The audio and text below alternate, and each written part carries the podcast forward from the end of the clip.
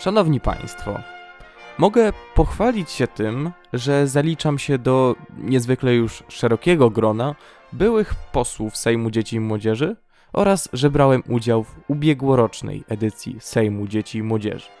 W związku z tym chciałbym podzielić się z Państwem historią, która się tam wydarzyła, a która jest wyjątkowo istotna w obliczu faktu, że niedawno organizatorzy 26. sesji SDIM ogłosili, że pomimo ostrego sprzeciwu posłów 24 i 25 sesji, temat ponownie dotyczyć będzie kwestii historycznych.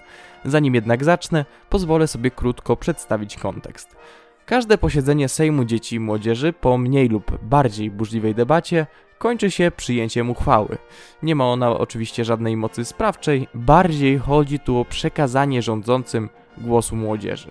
Uchwałę przygotowują najwyżej ocenione zespoły, po jednym z każdego województwa, ale poprawki do niej może zgłosić każdy poseł, o ile tylko pod jego wnioskiem podpisze się 40 innych posłów. Pamiętam, że jeden chłopak postanowił zgłosić poprawkę, która dodawała do uchwały całkowicie nowe zapisy. Sejm Dzieci i Młodzieży apelował w nich do organizatorów, aby w przyszłości wprowadzili szereg zmian w funkcjonowaniu młodzieżowego parlamentu. Chodziło m.in. o zwiększenie liczby posiedzeń, wydłużenie czasu przeznaczonego na dyskusję, czy też, co było dosyć rewolucyjne, wybieranie tematu Sejmu przez samych zainteresowanych, czyli młodzież. Pomimo zebrania wymaganej liczby podpisów, pracownicy kancelarii Sejmu odmówili przyjęcia poprawki i włączenia jej do porządku obrad. Stwierdzili bowiem, że jest ona niezgodna z tematem sesji.